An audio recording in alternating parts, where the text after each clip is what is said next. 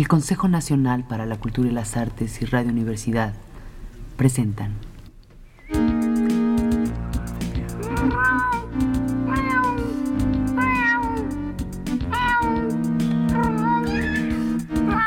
La llave del tiempo.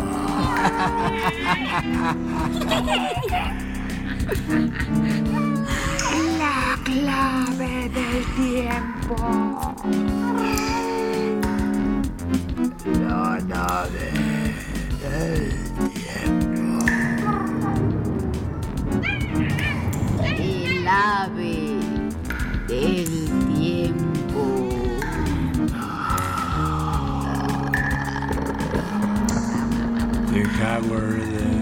Phillips Lovecraft. Las ratas en las paredes de William Phillips Lovecraft. Lovecraft Howard Phillips Lovecraft.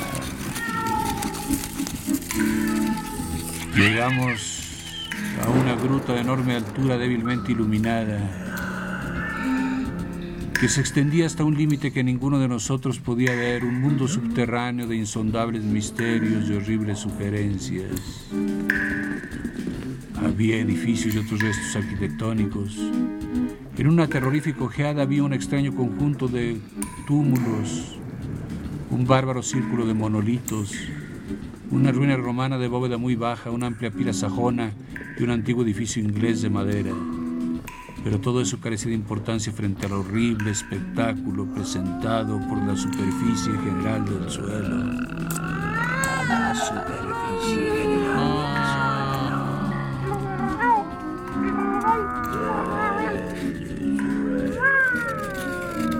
A partir de la escalera se extendían en espantosos montones innumerables huesos humanos, por lo menos tan humanos como los que había sobre la escalera.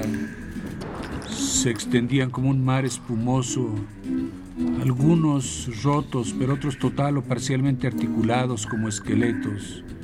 Estos últimos en invariables posturas de demoníaco frenesí, ya fuera rechazando alguna amenaza, ya haciendo otras figuras con intenciones caníbales. Cuando el doctor Trask, el antropólogo, se detuvo a clasificar las calaveras, halló una mezcla degradada que le causó verdadera estupefacción. Estaban muy por debajo del hombre de Piltdown en la escala de evolución, pero no se podía dudar de su carácter humano. Muchos de ellos pertenecían a un grado superior y solo unos pocos eran cráneos de individuos sensiblemente desarrollados. Todos los huesos estaban roídos, en su mayor parte por ratas, pero también por otros ejemplares de la escala semihumana. Mezclados con ellos se veían muchos diminutos huesos de ratas, miembros caídos del letal ejército que cerró la antigua epopeya.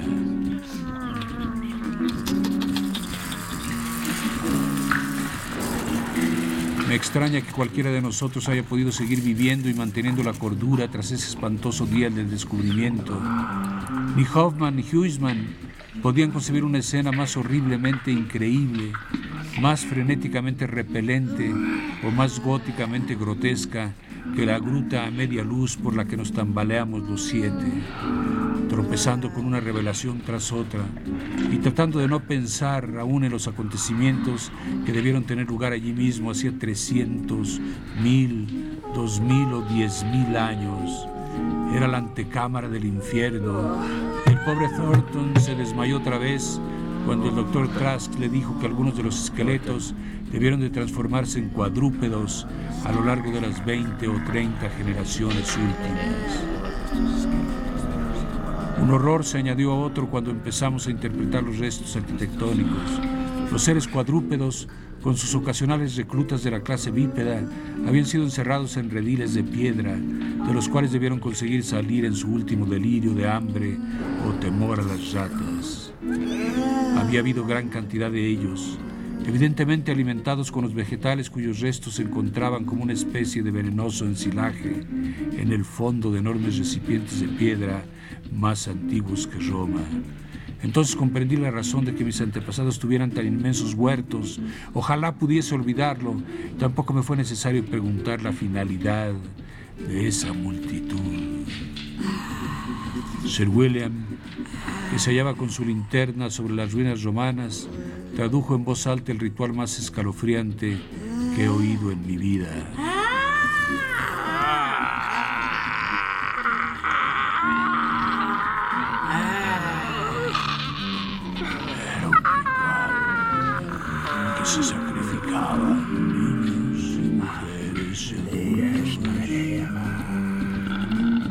Habló también del régimen alimenticio del culto antediluviano que los sacerdotes de Cibeles encontraron y mezclaron con el suyo propio. Norris, acostumbrado como estaba a las trincheras, no se aguantaba en pie cuando salió del edificio inglés. Era una carnicería y una cocina, justamente lo que esperaban, pero resultaba excesivo ver los habituales utensilios ingleses en un lugar así y leer habituales graffiti ingleses, algunos tan recientes como de 1610.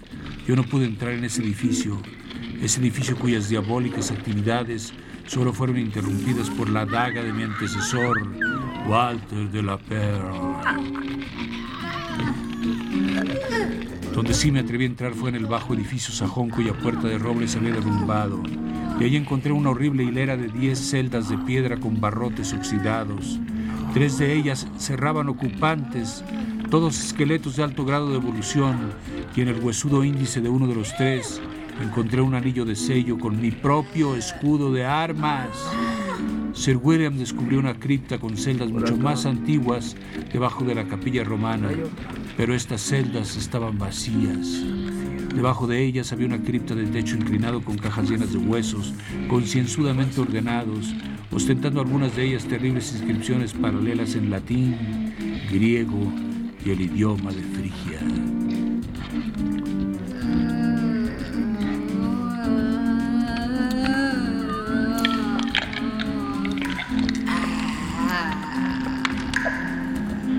Mientras tanto, el doctor Trask había abierto uno de los prehistóricos túmulos y sacado a la luz unas calaveras que eran algo más humanas que las de los gorilas y que tenían tallas ideográficas indescriptibles.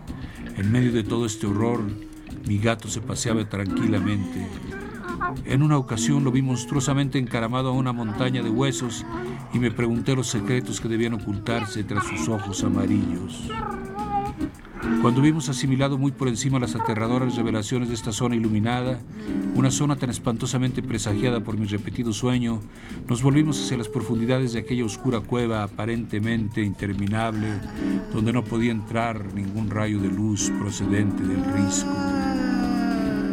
Nunca sabremos qué invisibles mundos tenebrosos existían más allá de la pequeña distancia que recorrimos, pues se decidió que tales secretos no son buenos para la humanidad, pero teníamos muchas cosas en que absorbernos al alcance de la mano, ya que no habíamos avanzado demasiado cuando las linternas mostraron la horrible infinidad de hoyos donde las ratas se habían alimentado y cuya súbita falta de relleno obligó al voraz ejército de roedores a atacar primeramente la multitud de criaturas desfallecidas y después a salir del priorato en aquella histórica orgía de devastación que los campesinos nunca olvidarán.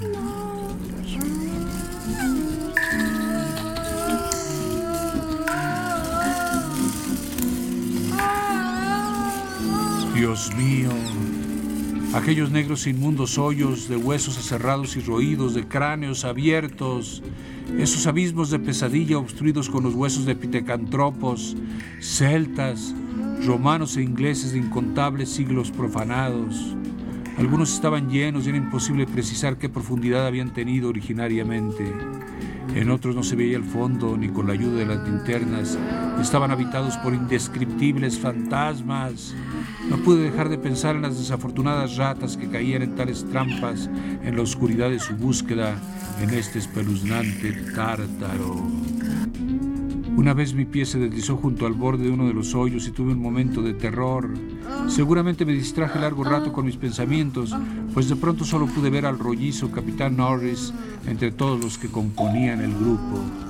Entonces oí un ruido procedente de aquella negra, ilimitada y lejana distancia que yo creía conocer, y vi que mi viejo gato negro pasaba a toda velocidad junto a mí como un alado dios egipcio, en línea recta hacia el infinito golfo de lo desconocido, pero yo no me encontraba mucho más lejos, pues al cabo de un segundo no me cupo ninguna duda. Era el fantasmal correteo de aquellas ratas en constante búsqueda de nuevos horrores destinadas a conducirme hacia esas insondables cavernas del centro de la tierra, donde Nyarlathotep, el cruel dios sin rostro, aúlla ciegamente en la oscuridad, acompañado por la música de dos amorfos flautistas.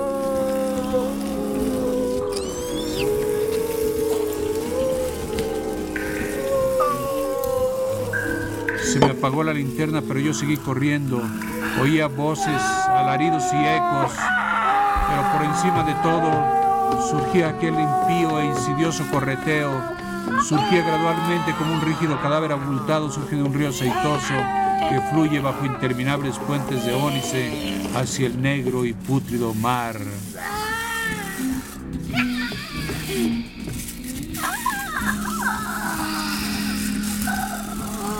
Algo chocó conmigo, algo blando y rechoncho. Debieron de ser las ratas, el viscoso, gelatinoso y voraz ejército que se alimentaba de vivos y muertos. Ah, ¿por qué no iban a comer las ratas a un de la per? Si un de la per comía objetos prohibidos. La guerra devoró a mi hijo. Malditos todos ellos. Y los yanquis devoraron Carfax con llamas y quemaron al abuelo de la por y el secreto.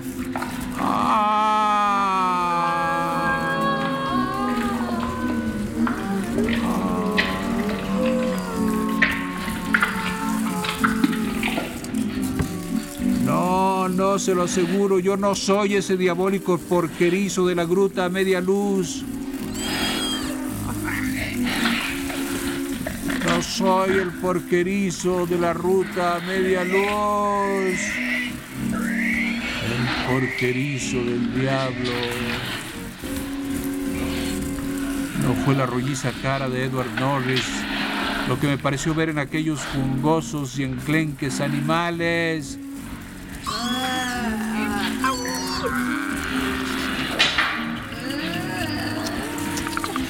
¿Quién dice que yo soy un de la per?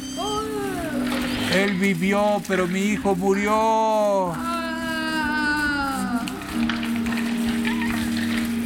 Él vivió, pero mi hijo murió. ¿Acaso un Norris debe poseer las tierras de un de la per? ¿Eh? ¿Acaso un Norris debe poseer las tierras de un de la per? Es vudú, estoy seguro.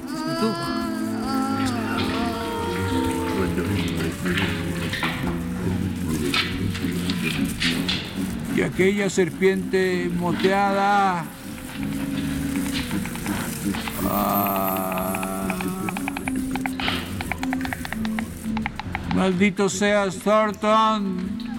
Yo te enseñaré a desmayarte por lo que hace con mi familia. Sois un bastardo.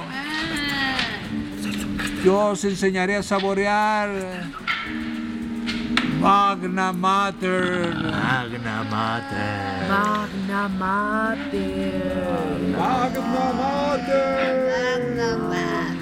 Atize. Magna Mater.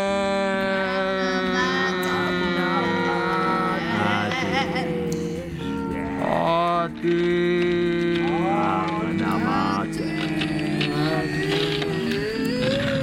Maria, the Gaius, Adon, Magna Agus Bas, Tuna Horte, Agus Bas, Tuna Horte, Magna Donas, Dolas, Magna Mater,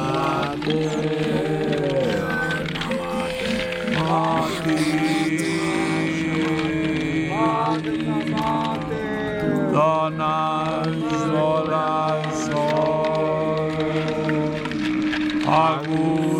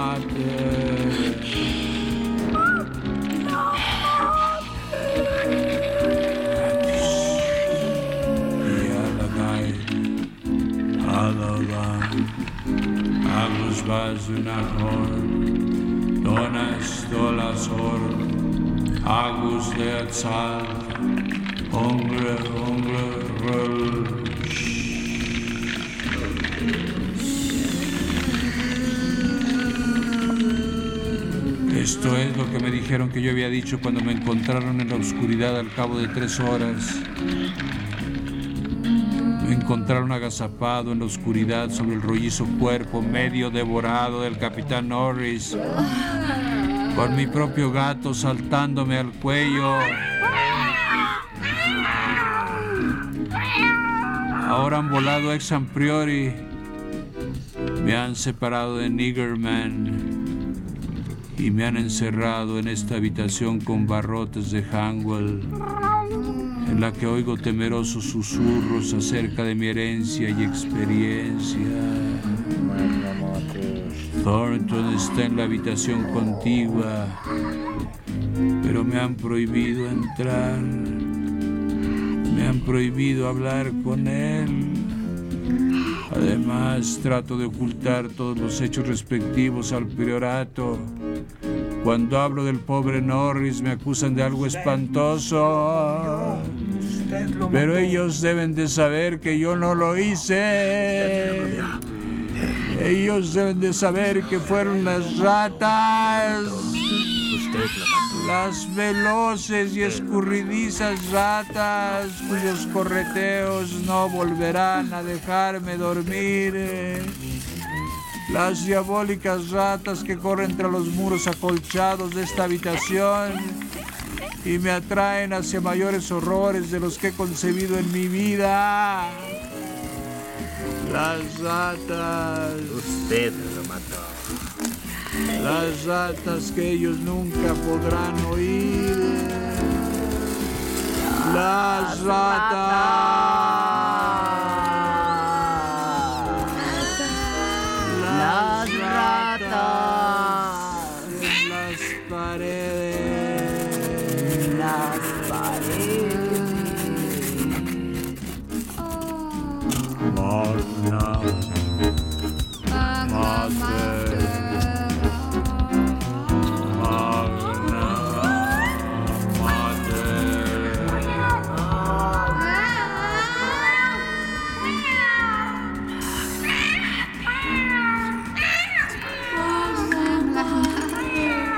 Atis.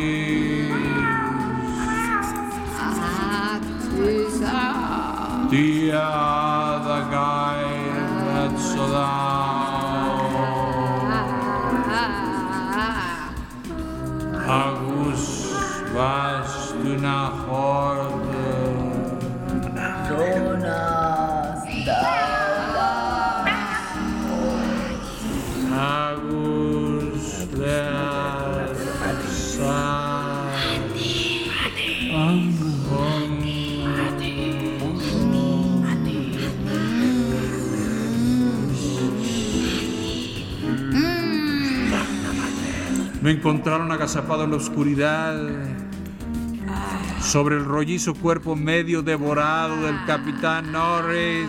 Usted lo mató, lo mató. El cuerpo medio devorado del capitán Norris. Cuerpo medio devorado del capitán Lo Norris. mató. Me encontraron agazapado en la oscuridad sobre el rollizo cuerpo medio devorado del capitán Norris. Lo mató.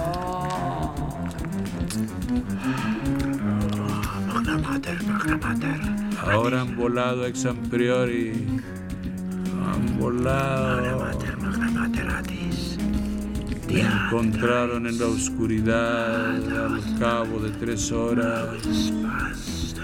Me encontraron agazapado en la oscuridad sobre el rollizo cuerpo medio devorado del capitán Norris. Lo mató. Con mi propio gato saltándome al cuello.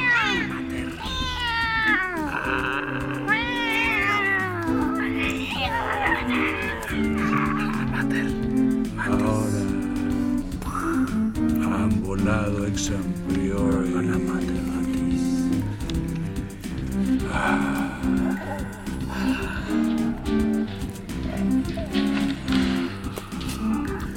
Me acusan de algo espantoso.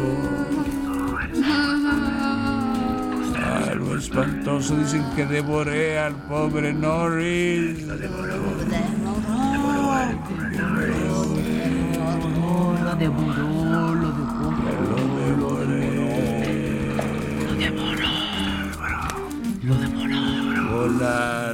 Volaron ex priori.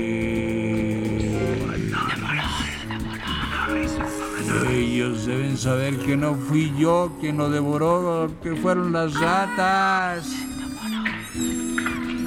Las ratas. Las veloces escurridizas ratas, cuyos correteos no volverán a dejarme dormir. Las diabólicas ratas que corren tras los muros acolchados de esta habitación. Las ratas. Y me atraen hacia mayores horrores de los que he concebido en mi vida. Las ratas. Las ratas. Las ratas que ellos nunca podrán oír. Nunca podrán oír. Las ratas. Que nunca podrán oír. Las ratas. En las paredes. Las ratas en las paredes. Ratas en las paredes. El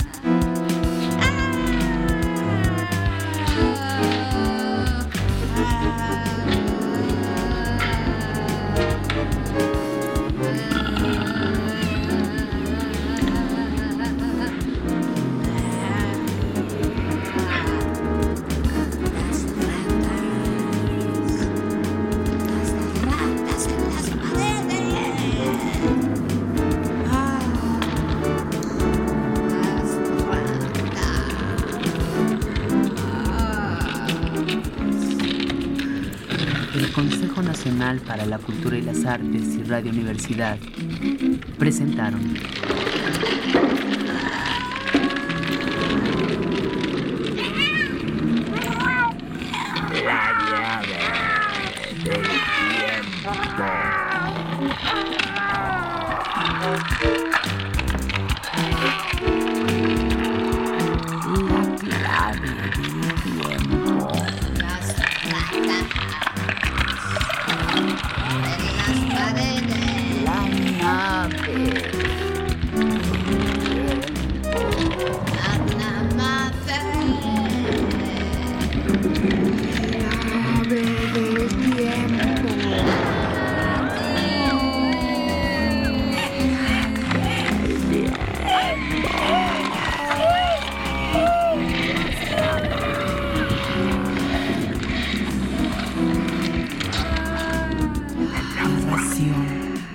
y dirección, Juan López Moctezuma.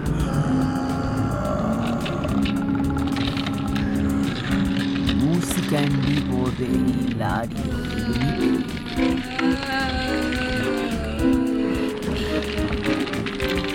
Participaron Oscar Flores Acevedo. Osvaldo Hernández Lombardi.